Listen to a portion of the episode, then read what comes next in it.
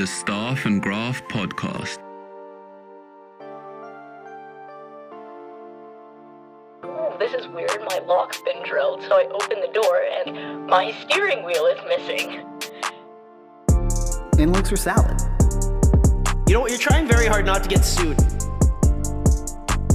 You can have all the talent in the world skating around, but if you don't have a goaltender, it does not matter. Team Tidy Business, baby.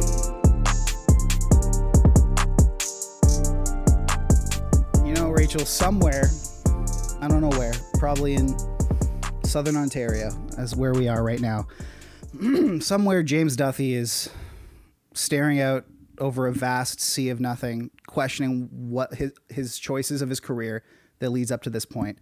Because we had another trade, a pre deadline trade. Every time a pre deadline trade happens, I think James Duthie, my heart goes out to you because you have to you have to host six, seven hours of just basically straight live television, all predicated on there being trades. And one of the biggest names came off the board yesterday, and boy oh boy, that makes trade that makes an already weird deadline day. And we'll talk a little bit more about that. Even weirder Yeah, uh, Chris Tanev went to Dallas. Um, in an incredible trade, and we'll break that down. Yeah. Obviously, very underwhelming. Um, and turns out Kevin Weeks confirmed my suspicions, which was that he was being traded to Toronto or Vancouver, that the price was higher. There's a Brad Treliving slash Vancouver Canucks tax, which is incredibly stupid. yeah. But that also, I don't want to put that on Craig Conroy. I think that comes from Murray Edwards. Like, Yeah. I when when stuff like that happens, when there's a tax, it's never GM driven. Almost never GM driven. It's almost always owner driven. Mm-hmm. Um, I've experienced that. Like in Vancouver, it's not a secret. Long before I even got there, that like they don't make trades with Dallas because Aquilini and Gaglardi. Hate each other. I did not other. know that. Interesting. Oh my god, hate each other. Why? Business dealings. Oh, okay. Because Yeah. I'm saying they never like. I don't No, nothing to do with hockey. There They was had no, a like- disagreement in business from what I know. And there's like unless someone's getting fleeced, there's so there's never any trades between What was the last? Was it? That wasn't even a trade when they got Loui Eriksson. Like that was just a signing. Yeah. When was it? What was the last? I don't think there has been one in time. It's Like Aaron Rome, maybe. like that's what I'm trying to think. Like Yeah. wow, you're right. That's so crazy. and Um, obviously things. It, last year in Calgary, just across the board, did not go great. And Treliving, like they par- they mutually parted ways. Like it wasn't like a firing. I think he was fed up. I think I Edwards was fed up. I have a theory Okay. that Murray Edwards is angry that Brad Tree with the Matthew Tkachuk, Jonathan Huberdeau situation. Oh, but at yeah. the How could you but, not be? But at the end of the day, if you're in Brad Treliving shoes, Yeah, you had to make that trade. Mm-hmm. You can't lose him for nothing. You got Mackenzie Weegar and Cole Schwindt, and you did get Jonathan Huberdeau, and it he's starting to find his game. Yeah, but I mean, But it's still okay. That contract is bad, but. I think you and I can agree that getting those players was better than losing Matthew Tkachuk for nothing. I don't want us to start. I don't want us to start talking about Jonathan Huberdeau the way that Habs fans were talking about Slavkovsky earlier. Oh no no no no no! You know, It was but bad. it's but yeah, it, it But and it's still pretty bad. taking a tax and saying you're not allowed to Yeah. trade with Brad Treliving, like as Why limit owner, your options? You're That's- a petulant child. I know that it's. I know you want to be petty. Like there are definitely people. If I was in a situation where, you know, I had something that, like, there, I'm in a like basically, if I had something that that a former employer of mine wanted, you better believe I'd be putting a tax on that. but I'm but I'm also not. But I'm no comment. but I'm also not like. But I also know that if if there were like millions of dollars involved and it's a Stanley Cup and it's a Stanley Cup and all that, like you might want to put by, bygones aside and just start to be, just kind of go, okay, like maybe this will be good for us in the long term. Now, Right. Your job is to get the best return to put your team in the best position to succeed. So the return for Chris Tanev is yes, so it's a it's it's uh, it's an incredible return. So it's a 2024 second rounder. okay. Uh, which is this year's draft. Yep. Uh, it's also a conditional 2026 third rounder and prospect Artem Grushnikov. Artem Grushnikov fits the Calgary Flames uh, System or timeline? archetype okay. very well. He is a nasty, nasty piece of Mm-hmm. Big guy. business on the back end. Yeah. He's big. Like he is uh when you think Battle of Alberta, Yeah. he's Battle of Alberta. So I think the Flames were more after an archetype of player Mm-hmm. rather than the best prospect because there were other prospects that I had heard were sort of being included in We're discussions about. that Yeah. that are better. But Yeah. Grushnikov is different. And so I think that's probably why Calgary coveted him. Now this is how the actual trade went down because we talk about we talked about how it, it's it was it was a three way trade. Now this was some this is some we're gonna bring it back, folks. Tidy ass business by Jim Nill here. Inc- Like some fucking tidy business.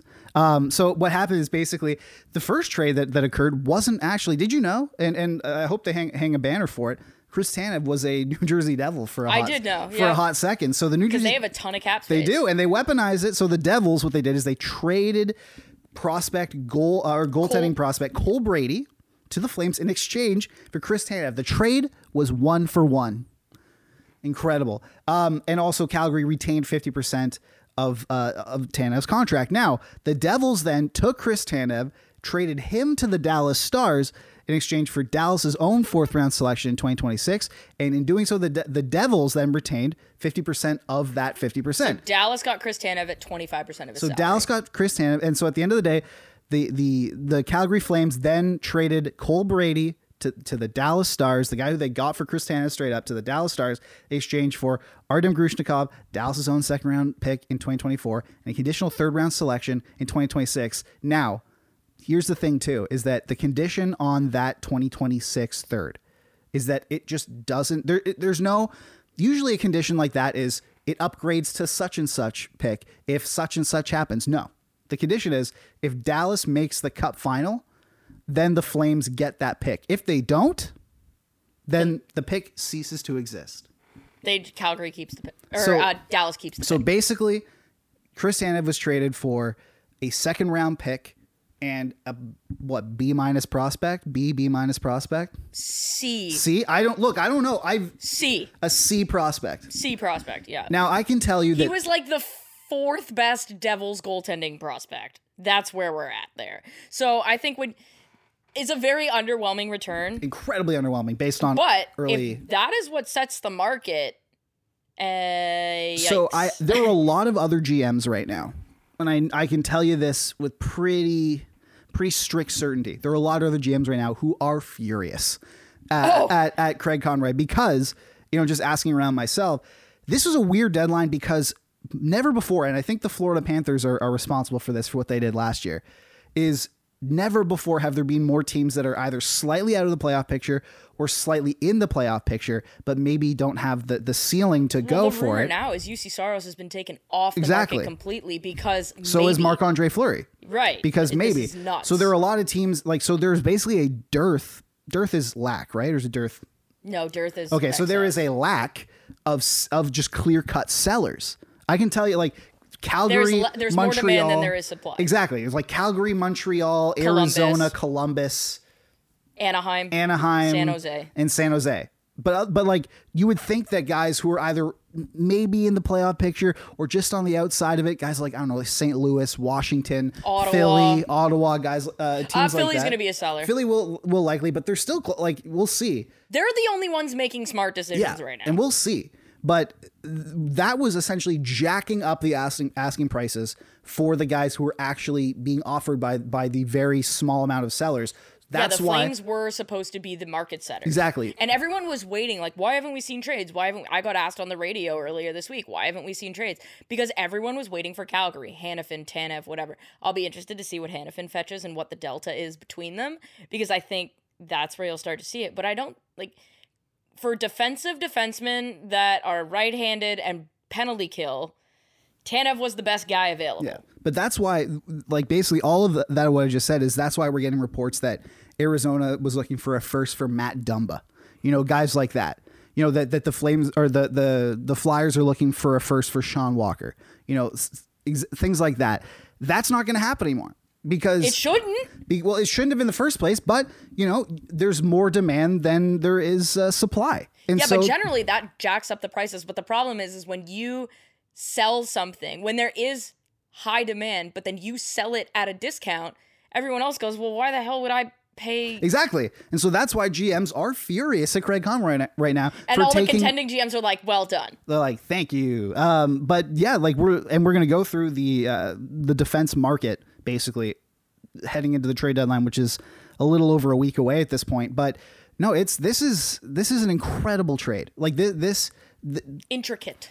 it's intricate but also i mean the what dallas was able to pull off here get the guy who is basically the missing piece that they need for no for no active roster pieces. It allows them to split Heiskanen and Harley now. So you can go Heiskanen, Tanev, Harley, and Mm-hmm. What, either Lindell? Lindell or Yeah. Suter, because Lindell's having a really good year. yeah he is So, and then you could put Suter on your third pair, let's say.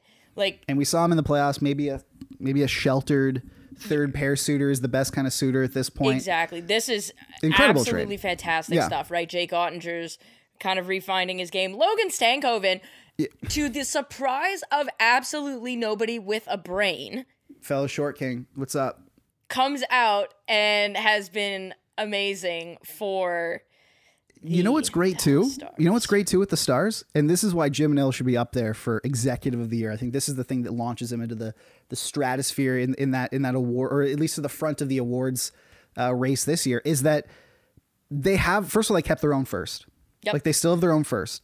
Um, but also if you look at it, Stankoven, Wyatt Johnston, Jake Oettinger, uh, Jason have- Jason Robertson, Roope Hintz. Roope Hintz, uh, they still I have Mavrik Bourque waiting in the Mavrik wings. Bourque, but like all of those guys, all of them were picked 23rd or below. Yeah. Majority of those guys, except for uh, except for Oettinger, Bourque, and Johnston were second were round second picks. round picks or below. Yeah. Like so, it's they. This is a this is an organization that can find value in the lower picks in the lower rounds.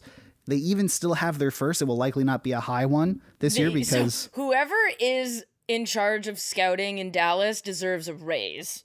That who is in charge? Who is their director I'm- of scouting? I know their director of player personnel is. That's Steve Greeley. And so it's not a shock that every time a GM position comes up, his name gets mentioned because he's the guy that oversees all of this. So that seems to be like a smart individual. Yeah, yeah. It's look, it, it- uh, Steve Greeley at this point is like the this generation's Mike Futa, where he was just always thrown into GM. co- Anytime there was a GM job that came up, I like, don't even think Greels wants to be no. There's a lot of guys. We talked about this before. Steve. Pellegrini doesn't want to be a GM. He's Yeah. happy being a cap dude. We talked. We talked about this. I think on a podcast maybe last week that there after Columbus fired their. Uh, Yeah. after Columbus fired Jarmo is that there are a lot of guys in front offices who are just kind of happy being the expert at what they are and don't want the pressure of leading the entire ship. Right. Or maybe they just feel like this is how they can best help a team. Like, Mm-hmm. I think Steve Pellegrini, a lot of cap guys, Jeff Solomon in Anaheim is another guy. Uh, Steve Pellegrini, of course. Brandon Pridham, we don't know yet what he wants to do. But there's a ton of examples, and maybe that's exactly what Steve Greeley wants, where he's like, I don't necessarily want to be a GM. I just want to stay and do what I'm really good at and not kind of step outside of that. And and that's that's totally fine. So we've covered Chris Tanev. We're gonna have a fun little story here, and then we're gonna really dive deep into the defenseman market. So, Mike, Yeah. uh, earlier this week, Mm-hmm. um, Annie Montoya and Lauren, Ellerby, Al Montoya and Keaton Ellerby's uh, Wives. bows, if Yeah. you will. The the the the brains of the operation in that family, Mm-hmm. um, started a company that basically handles all of the logistics when a player is traded. This is awesome. So this was written in the Athletic by Ian Mendes. Shout, shout out, it's a great piece. Um, and yeah, basically, I thought it was fun to bring up because you know, a we love our we love our girl bosses on this on, on this podcast. You Yeah. know, and but what was happening? What's happening essentially is that when a player, and you know this very intimately as well, is like when a player gets traded, there's a lot that goes. It's not just this. It's not just a sense of you know this guy's moving. There's a lot that goes into it. When Chris to- gets traded, yeah. So right now, like Chris Tanner's married. Like he's got a, I believe so. He's got yeah, a, he's he's got kids, and Yes. Winnipeg plays Dallas tonight. yeah. So he has to in Dallas or in Winnipeg. I'm not entirely sure. Okay. Well, basically, last night he gets the call. Within, I would say, like eight hours or something, he has to be like on a plane to wherever Yeah. he is. Yeah so what happens is is the team uh travel like logistics coordinator calls you Mm-hmm. introduces themselves and they're like okay send me all your passport stuff, send me everything. If there's visa stuff, that is there's somebody else that Yeah. handles that. But if if Dallas is playing in Winnipeg, he can play. Mm-hmm. But he is Canadian, so there might be a work visa situation. He may not be able to play tonight if the game is in Dallas. But basically, what happens is that guy gets on the line, you give him all your stuff, and he's like, I'm going to get you out on the next flight Mm-hmm. That we can get you out on pending visa. We'll get you everything you need. And then what number do you want? What this? What Yeah. that? What's your sizing? Usually, guys just throw on pant covers. Yes. Uh, they get new gloves, but their sticks come with them. Pretty much everything that isn't showing Mm-hmm. goes with them, right? Obviously, the team will have like helmets and stuff like that. But the logistics side of it is like team takes care of everything in terms of booking the flight, but not for the family, not the rent or the houses, Yes. not the cars, not anything like that. So a big thing here is is and, and it also has to happen really fast. Like like you said, like I even think Within 20 minutes of the trade call happening, you're you're figuring out stuff Yeah. basically. And I th- even think about it like Ryan O'Reilly and Noel Acciari got traded. Uh, I believe it was like eleven thirty at night Toronto time last year, right around the trade deadline. Yeah. So from St. Louis, and they arrived at in Toronto. I saw them arrive because I was leave. I was like one of the last to leave morning skate that morning, and I saw them walk in and meet everybody. And they they arrived at I believe it was like eleven to eleven thirty and Toronto time, and they hour and they and played that from night, St. Louis. and they played that night. Like things happen quick. So if you have a what you have a wife, kids, a pet, a house, potentially a mortgage on that house, or maybe not, but like you have utilities. Like so, so a big thing is um, what they what they or what Annie Montoya and Lauren Ellerby, Ellerby do is they take that this company is called Pro Relo, and it takes that that emphasis off of the off of the basically the the wives or the the or partners at least helps them out. Yes. So what they do is is uh, there was a big thing with their first client was Zach Bogosian's family. Bogosian got traded this year from Tampa to Minnesota. Uh, they, they, they literally got that trade call in the article. It says when they were wa- when Bogosian and his wife were waiting to pick up their kids at like a Tampa elementary school or, day, or daycare or whatever. Uh, and so they they had to go. All right, well, Zach, you have to get all your stuff together, pack a bag of essentials, get all your equipment, go on a plane, whatever. We're left with okay, what do we do? We have utilities that we have to cancel on this house. We have to uh, we have to make sure this house goes on the market. We have perishable foods in our fridge and in our in our cabinets. You know, we have a We have dog. children in school. We have children in school, but we have a dog. Like we have a German Shepherd. We have to figure out how to get there. We have two cars. Yeah. We have to figure out how to ship those. There's a lot that falls on the and partners. depending on what team you are like when i was in new jersey there was this lady her name is marie she is widely considered to be one of the if not the best team admin Mm-hmm. like she had my visa and think i'm not a i'm not an nhl player i'm just uh i was a schmuck at the time 21 to years seen. old Remains to be seen. she had immigration in the office waiting for me when i arrived in new jersey she's that good like Wow. I've never seen a visa process happen that quickly for a non-athlete. Like it was, my cousin is currently trying to get a U.S. visa. Mm-hmm. Has been waiting two and a half years. Wow. I got mine in like 36 hours. It was insane. So there are some teams, and what, like, I remember when Blake Coleman was moving back to Dallas after the end of the season, she organized having his pickup mm-hmm. truck shipped Yeah. there and shipped back at the beginning of the next season. So depending on what team you're playing for and like what staff they have and how experienced they are, you can get some help, but not this kind of help. Yeah, and so this is all. This is basically to take that load off of. It's all specialized. Like you know, one person's there in the house, basically going, going through like a pantry or clothing, be like, keep, don't keep. Okay, boom. Like, and the other per- while the other person's a processing the fact that they have to basically pick up all their roots, move them to a new place. Probably dealing with kids, and the other person's on the phone dealing with. Uh, so I guess I think it was Ellerby's the one who's on the phone dealing with the you know the gas company, the electric like the electric company or the hydro company, whatever you want to call it. You know, a realtor to put the mark the, the house back on the market, stuff like that. It's it's great, and they're working with the NHLPA to become a preferred vendor, which means that players will get the will get them at like a significant discount, which is great. And also, um, what's also great about it is that teams are expected to in the collective bargaining agreement basically reimburse players who get traded for any reasonable Absolutely. expenses that are required with that. So a lot of this can be reimbursed by by teams, and they and so And if they, it can't, it's a tax write-off. exactly, but they actually deal with and they say in the in in the article they deal when it comes to any payment they deal with teams they don't deal with the actual family because the team's supposed to reimburse everything like that so it even takes the the hassle of like the the it even takes the hassle of having to submit like receipts and invoices to a team and then they go oh maybe this oh they have to go through like that's all on them it's great. Uh, and the trade deadline, like I think this trade deadline, They're depending on what happens, busy. they're going to be busy. So that's it's just cool. Wanted to shout, want to give a highlight to that because it's an aspect of the game and an aspect of I guess sort of the industry that we never think of. And I'm surprised something like this hasn't happened sooner.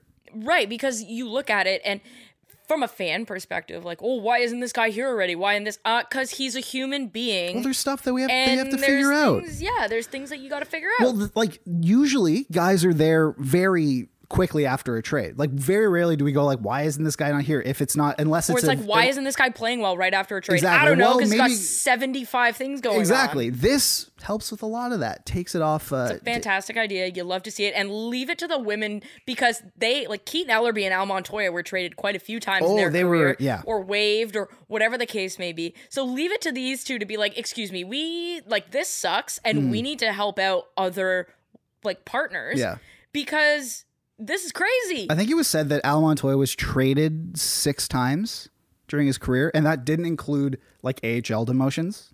right. So I think there were like three different AHL teams he also played for that like include that. That's a lot of moving around. So at this point, because uh, what basically happened They're is experts. Yeah, they were like, well, we're basically moving experts. Like, what's the and they these two met when they were both both their husbands were playing on the Jets, and they've kept in touch. And I think this great. I'm Oh, I still talk like from that perspective. I still talk to almost seventy percent of the women I met when I was I wasn't dating an athlete. I was dating a staff member. But like you're all at the Yeah. same parties and everything. you're there. You're the, you know you're yeah, and I still I'm going to brunch with one of them on the weekend. Yeah, Like, it's actually, lovely. Two of them. So it's yeah, there's just a lot of uh, a lot of things. I, the big biggest thing I saw from this is that it just I'm surprised it didn't happen sooner. I'm I- surprised no too. one surprised no one thought of it sooner. But anyway, that's that's something cool to look out for. But who knows? They could be revolutionizing this industry. Thought it was cool to bring it up. Now, Rachel, we're going to head into our Can Torque deep dive on the defense market heading into the trade deadline. Can Torque makes rugged, hardworking industrial torque tools for heavy equipment operators around the world. They are proudly Canadian and manufacture everything out of Edmonton, Alberta, Canada, the city of champions uh, for heavy industry around the world. Their new website tells their story 20 years in the making. Visit cantorque.com today and ask Colin for more details. Rachel, Yes. We're talking about the defenseman market. There are not- specifically the right-handed defenseman yes, there are a lot of right-handed uh, defensemen. That's that's the most coveted.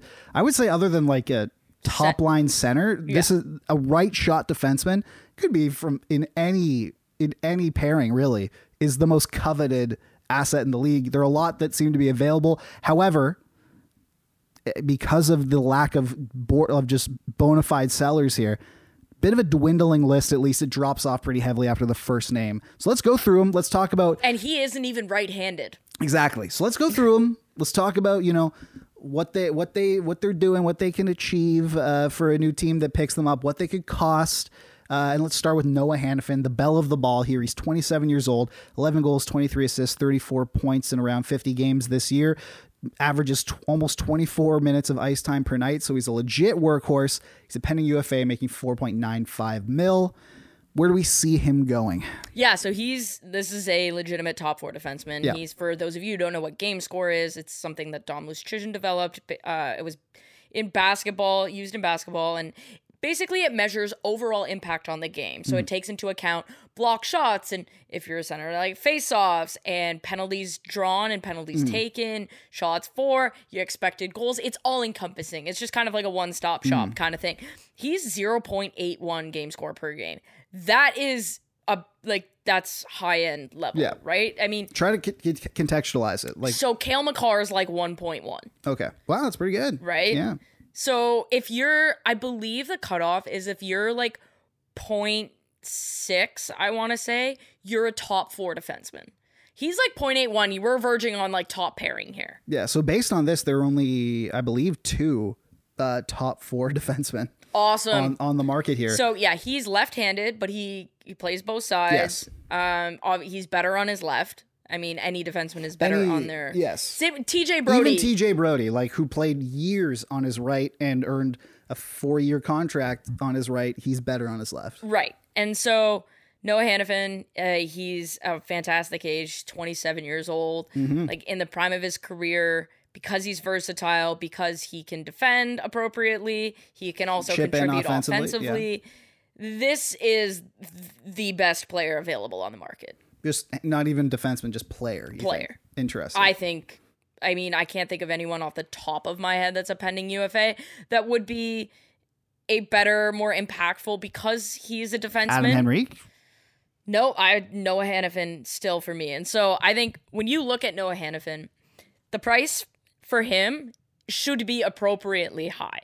The problem that you have is I think if you're Calgary, you'd be smart to allow Hanifin's agents to negotiate. Absolutely. Right. So Elliotte Friedman has reported that like Tampa and Dallas and New Jersey Not anymore with were- Dallas, I think. Right. Yeah. pref- preferred destinations. Uh, Boston, the other one, he's uh, I believe he's he went to from- Harvard. I Yeah, believe, he- yeah. I, I also think he is a Boston area kid, if I'm not mistaken.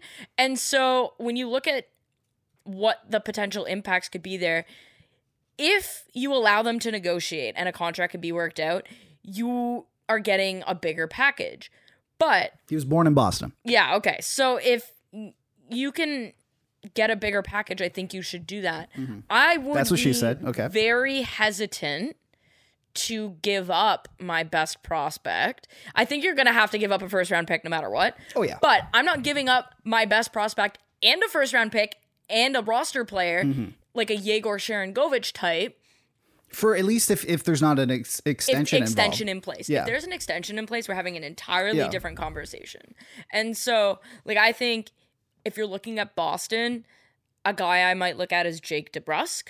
Mm-hmm. Um, I think he could be somebody that's involved. They're a little bit thinner prospect wise, but they've got some young Mm-hmm. or like similar aged players. There have been discussions I've seen and, and rumblings that I've heard about Matt Grzelcyk.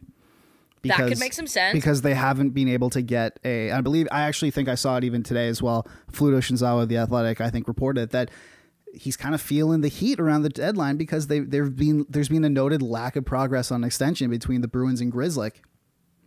That could be somebody that, yeah, if you went Grzelcyk and something, I think that's probably decent value because Grizzly can absolutely play like immediately. Mm-hmm. Oh, yeah. in the lineup. Like that's a great, yeah, there could be something there. But I think Hanifin is absolutely and should cost the most at the deadline. Mm-hmm. There's no doubt about it. He is far and away the best defenseman available. It is not close. Yeah. Mm-hmm. I don't care what way he shoots. If you tell me we can give you a bottom pairing right-handed defenseman or you can have a top four left-handed defenseman, I'm taking the better hockey player. And if you're not, you're an idiot. Yeah. You know who the Kings never should have traded? Whomst Sean Walker. had to trade him to get rid of Cal Petersen.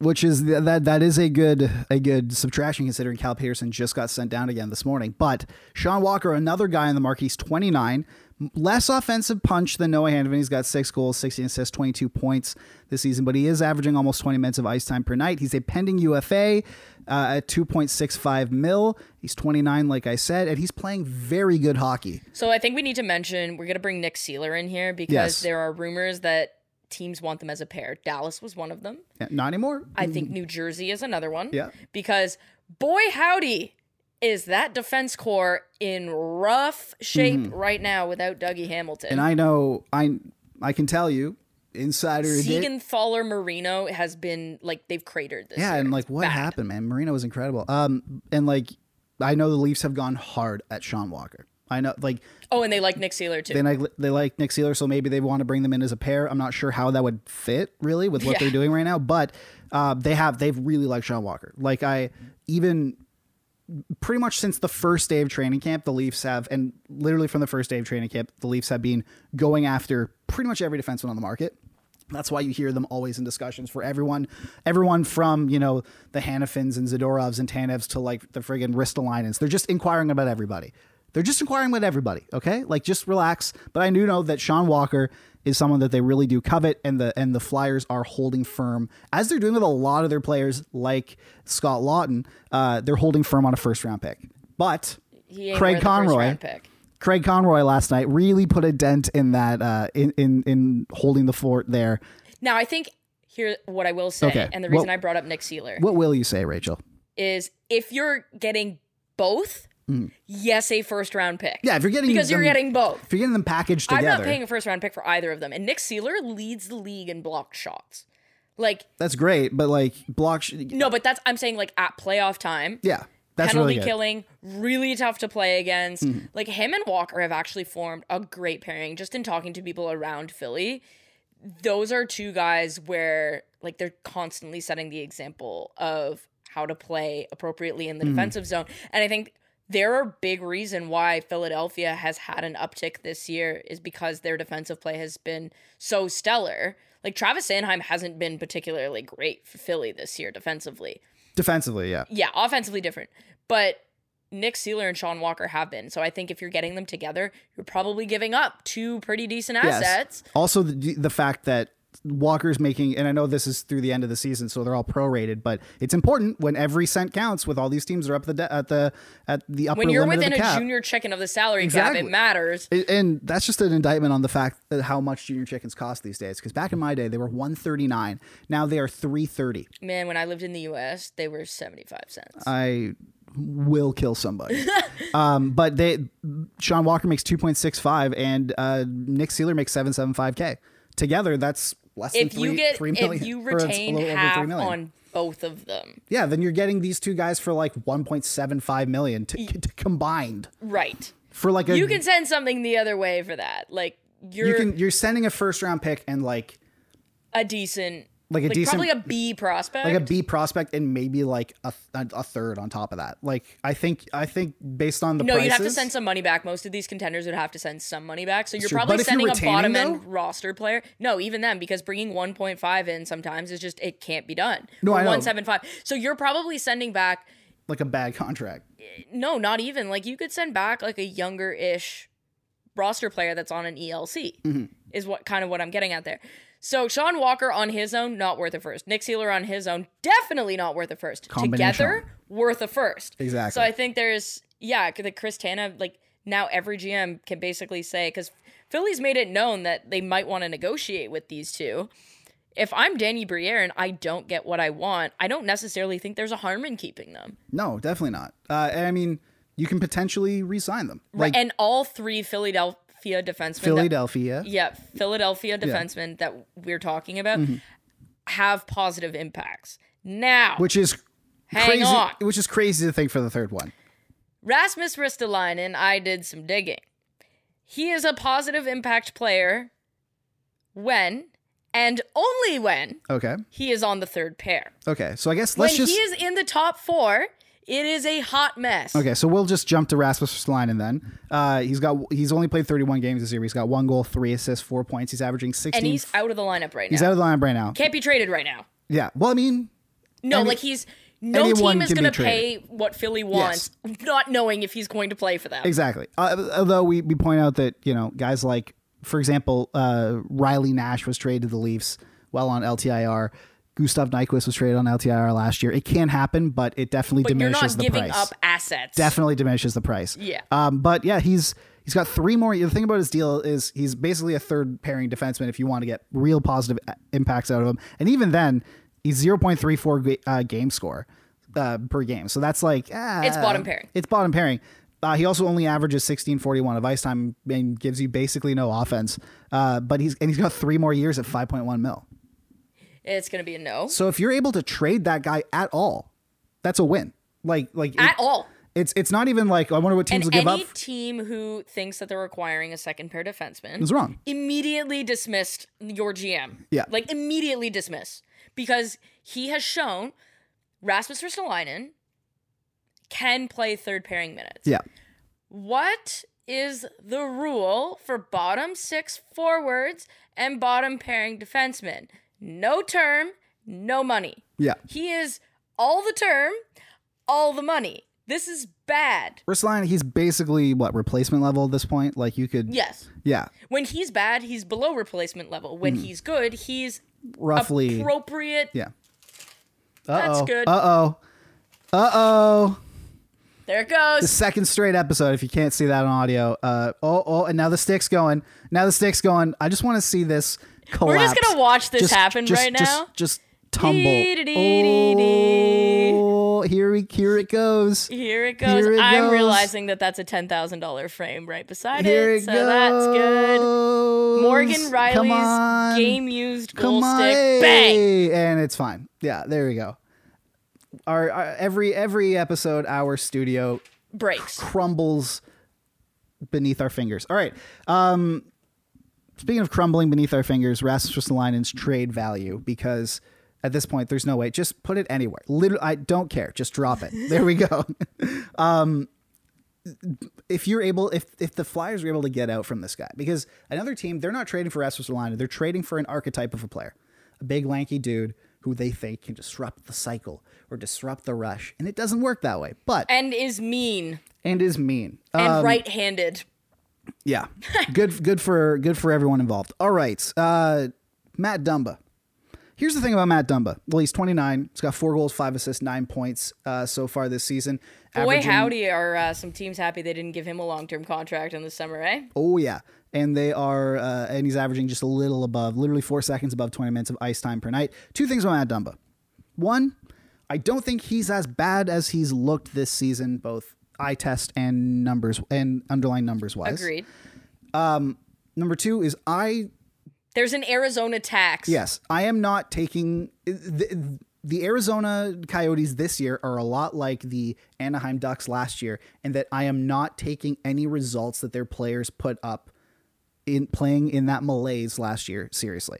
Simon Benoit was like the worst rated defenseman in the league last year. This year, he's a perfectly fine third pairing defenseman who has given the Leafs everything they could possibly hope for in a stalwart and has And really stepped up. I was gonna say he actually hasn't been terrible in spot duty on the second pair. either. Exactly. Like like he's and last year that was like the worst rated underlying number defenseman in the league basically.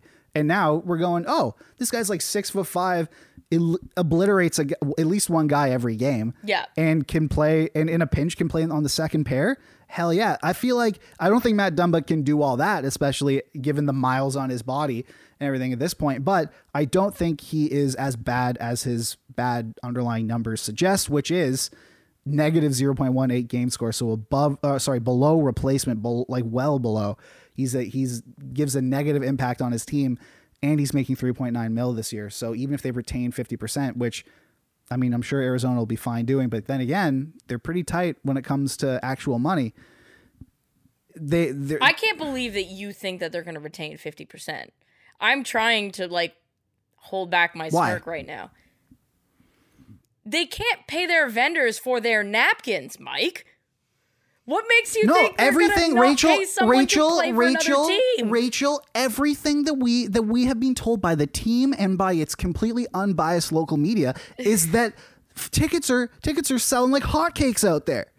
And that everything is perfectly fine. So then they should have no issues paying any of their vendors. stay strong desert dogs. Everything is fine. Um I look they, they're the report is they're holding out for a first when good luck with that. now that Chris Tanev got dealt for what he did, there's no fucking way that the that they're getting Once again, if he goes for a first, that should be an immediate dismissal of your GM. No, I, I say it every time. It should not be a dismissal. If you pay a first round pick for this version of Matt Dumba, your GM should be euthanized okay. humanely, humanely, but he should be put to sleep like it, like a like, like- a sick dog. Like it should, you know.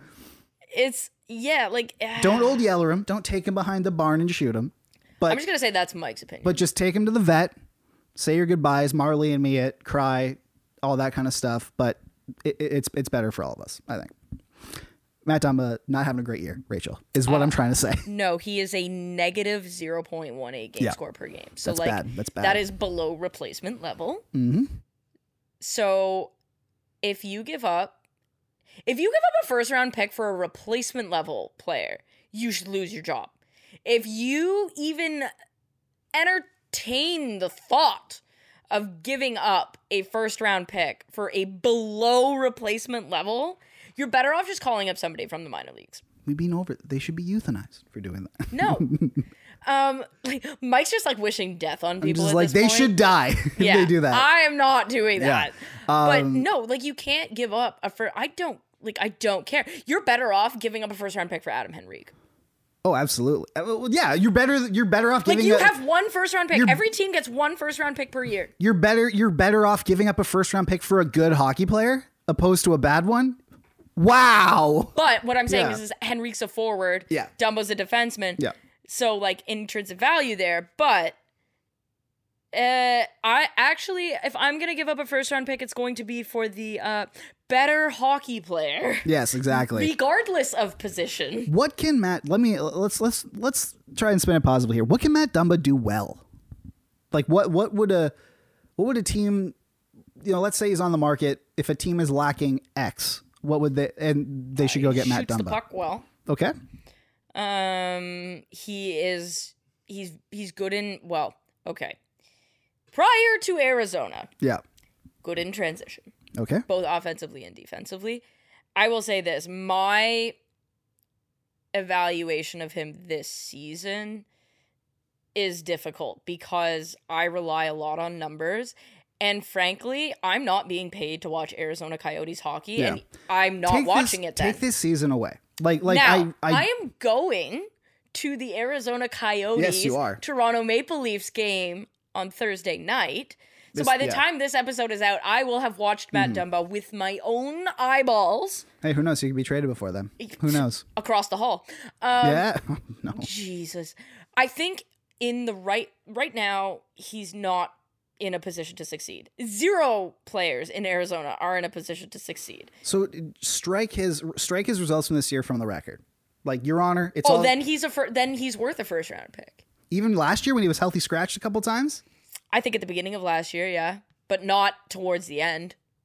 That's the problem. Is like his value has continued to drop off, and until I see him on a team that he can play in a position he's more suited for, Rasmus Ristolainen's a great example because he's horrendous when Buffalo had him on the first pair. Yeah. On the third pair in Philly, that's fine. Yeah. I think Matt Dunn was a lot of the same. On the second pair in Minnesota, no, we cannot have that. Mm-hmm. But on a third pair, you can Yeah. yeah, that's fine. Again, not paying a first round pick for a third pairing defenseman. So put together a package for him. I honestly like You're a team that can play him the way he needs to be played to succeed.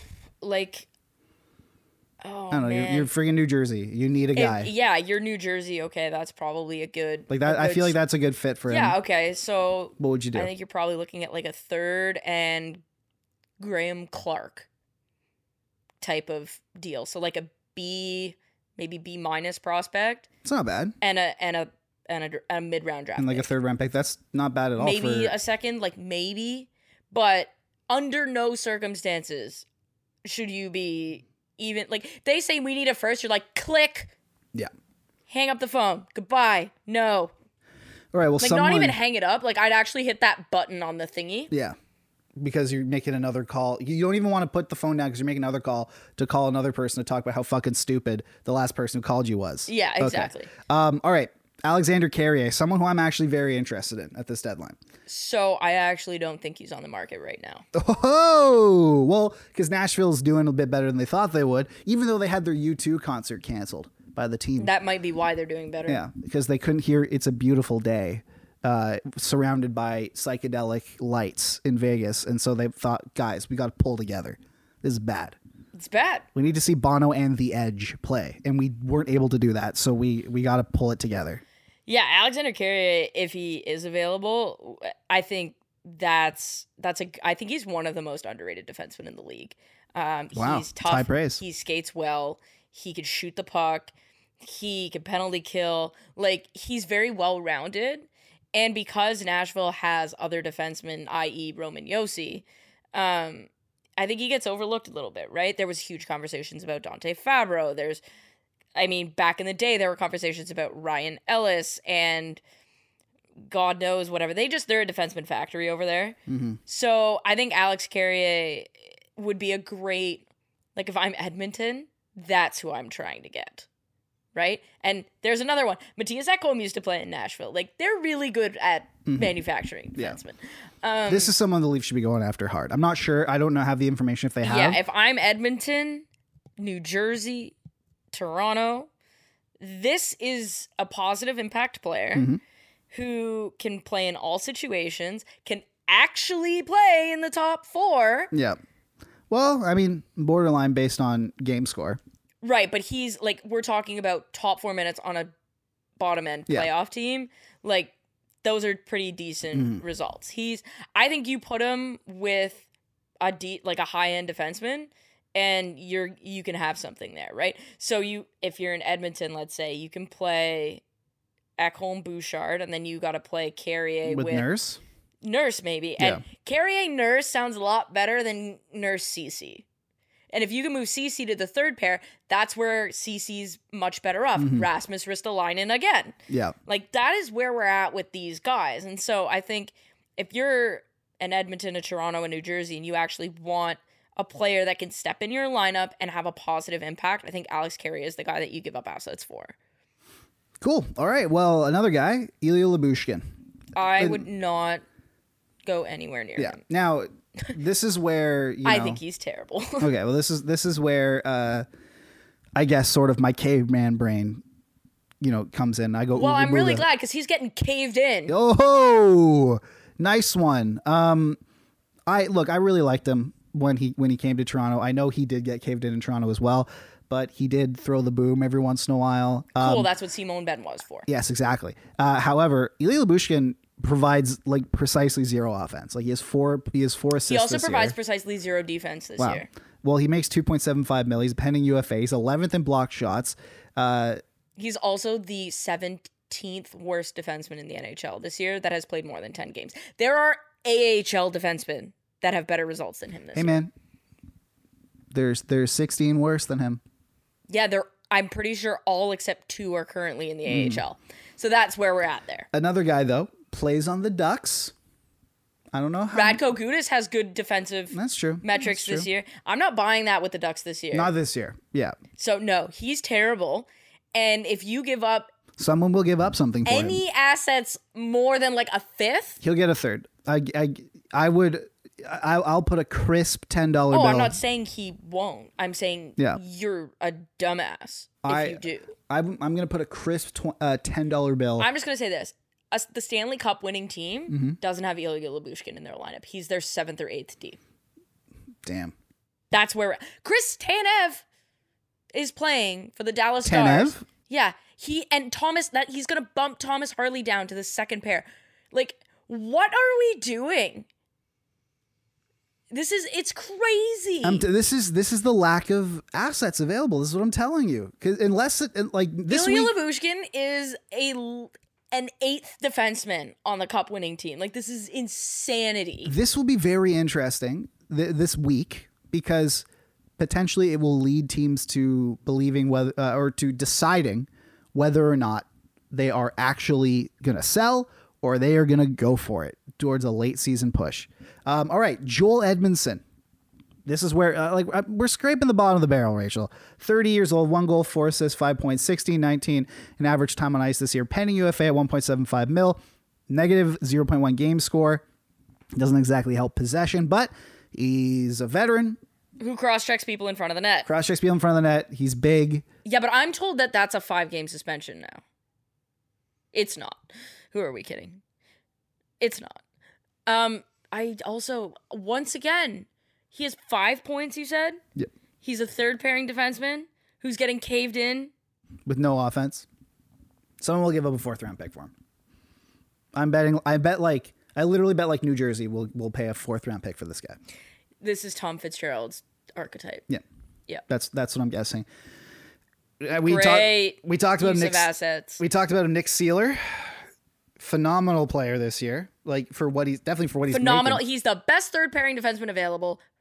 Far like him and Sean Walker just acquire He's them. one of the best third pairing defensemen in the league. Like That's he's, what I'm saying. Yeah, Yeah. Like he's like just across that the might board. be the best third pair in the league. Yeah, but he's and he, it's also like one of the best contracts in the league. He's a penny UFA. Yes, he's making seven hundred seventy five thousand Yeah, dollars this year. When I say best pairing in the league, like I'm not talking players. I'm talking like Like value. what you're paying. You are getting the best value for that. It's like what three point three five or something that they're paying combined, like th- Yeah. like less than three and a half. exactly. And here you go, and you've got teams paying bottom pairing defenseman five million dollars. Get get out of here. pretty. You can have Sean Walker and Nick Seeler, or you can have um, Matt Dumba. exactly yeah leads league. in- Cool. he leads the league in block shots, like you said. Obviously, solid PK guy. Zero point five six game score, and we talked about how if you're zero point six, you're likely a top four guy. He's inching towards potentially a top four guy. I think part of the reason though is because he's been heavily sheltered. Uh, Yeah. Um, but look, good teams, they're like if you're a good contending team at the deadline, you're like you're looking for that missing piece. You're not looking for you're looking for like the reinforcement. You're not looking for a I like. I think appropriate value here is probably like a third round pick. yeah. Yeah, Like if you're if you're a, a, a contending team at the deadline, you're going in for a transplant of a minor organ. You're not going for a heart transplant. You know, like yeah, this guy lung transplant. Exactly. This guy's like kidney. this guy's like I don't know, like a gallbladder maybe. Like No, you're getting like a nose job. it's good. Hey man, it's it's all the it's all the rage these days. You're getting a BBL. A BBL, yeah, Yeah, you're getting exactly. a BBL. if you if you get Well, he does have a big booty in front of the net. If you get Seeler and Walker, you're getting a BBL. Like they're both cheeks of the BBL. Yeah. Yeah. Um, and then finally, and someone who we actually don't know if they will be available, just because uh, there's been some rumors that you know he wants to stay. In, in you know, He's from there. He's from there. Um, is uh, David Savard? Yeah, I mean- Arpon Basu talked about it. Yeah. Um, on Wednesday after the Tanev deal went through that. Well, we'll see kind of what happens now with David Savard. Um, he is French Canadian, and we all know what that means in Montreal. And if you don't think that means something, I have a bridge to sell you. Um, it Huh, does. huh, huh. I felt dour baguette. Um, again, uh, one of the worst defensemen in the league this year. Him and Ilya Lyubushkin. Boy, howdy. Not good. It's not good. I'm picturing a team like like the Suicide Squad being like, I'm putting together a team. so he's got a negative game score. He gets absolutely caved in possession wise. Him and Lyubushkin, two of the worst in league when it comes to this stuff. He has a year remaining at three and a half million dollars, but he blocks shots. Hey, that's that's an important that's an important skill to have in the playoffs. Not a three and a half million dollar skill. Maybe you retain. It's 1.75. Yeah. For you still have to play him. He's the word like when I say he's getting caved in, I don't have it off the top of my head, but I believe this morning I saw like he's like in the low 40s when we talk about getting caved in. And he's had games in the 30s. That is not Yikes. what you need on a cup winning team. Once again, if you're acquiring David Savard, Euthanization. that is your eighth defenseman Mm-hmm.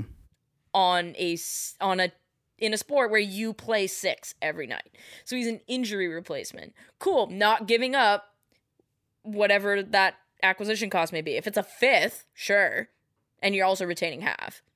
Like maybe I'd consider a fourth or like whatever some prospect that maybe you don't think you're going to sign.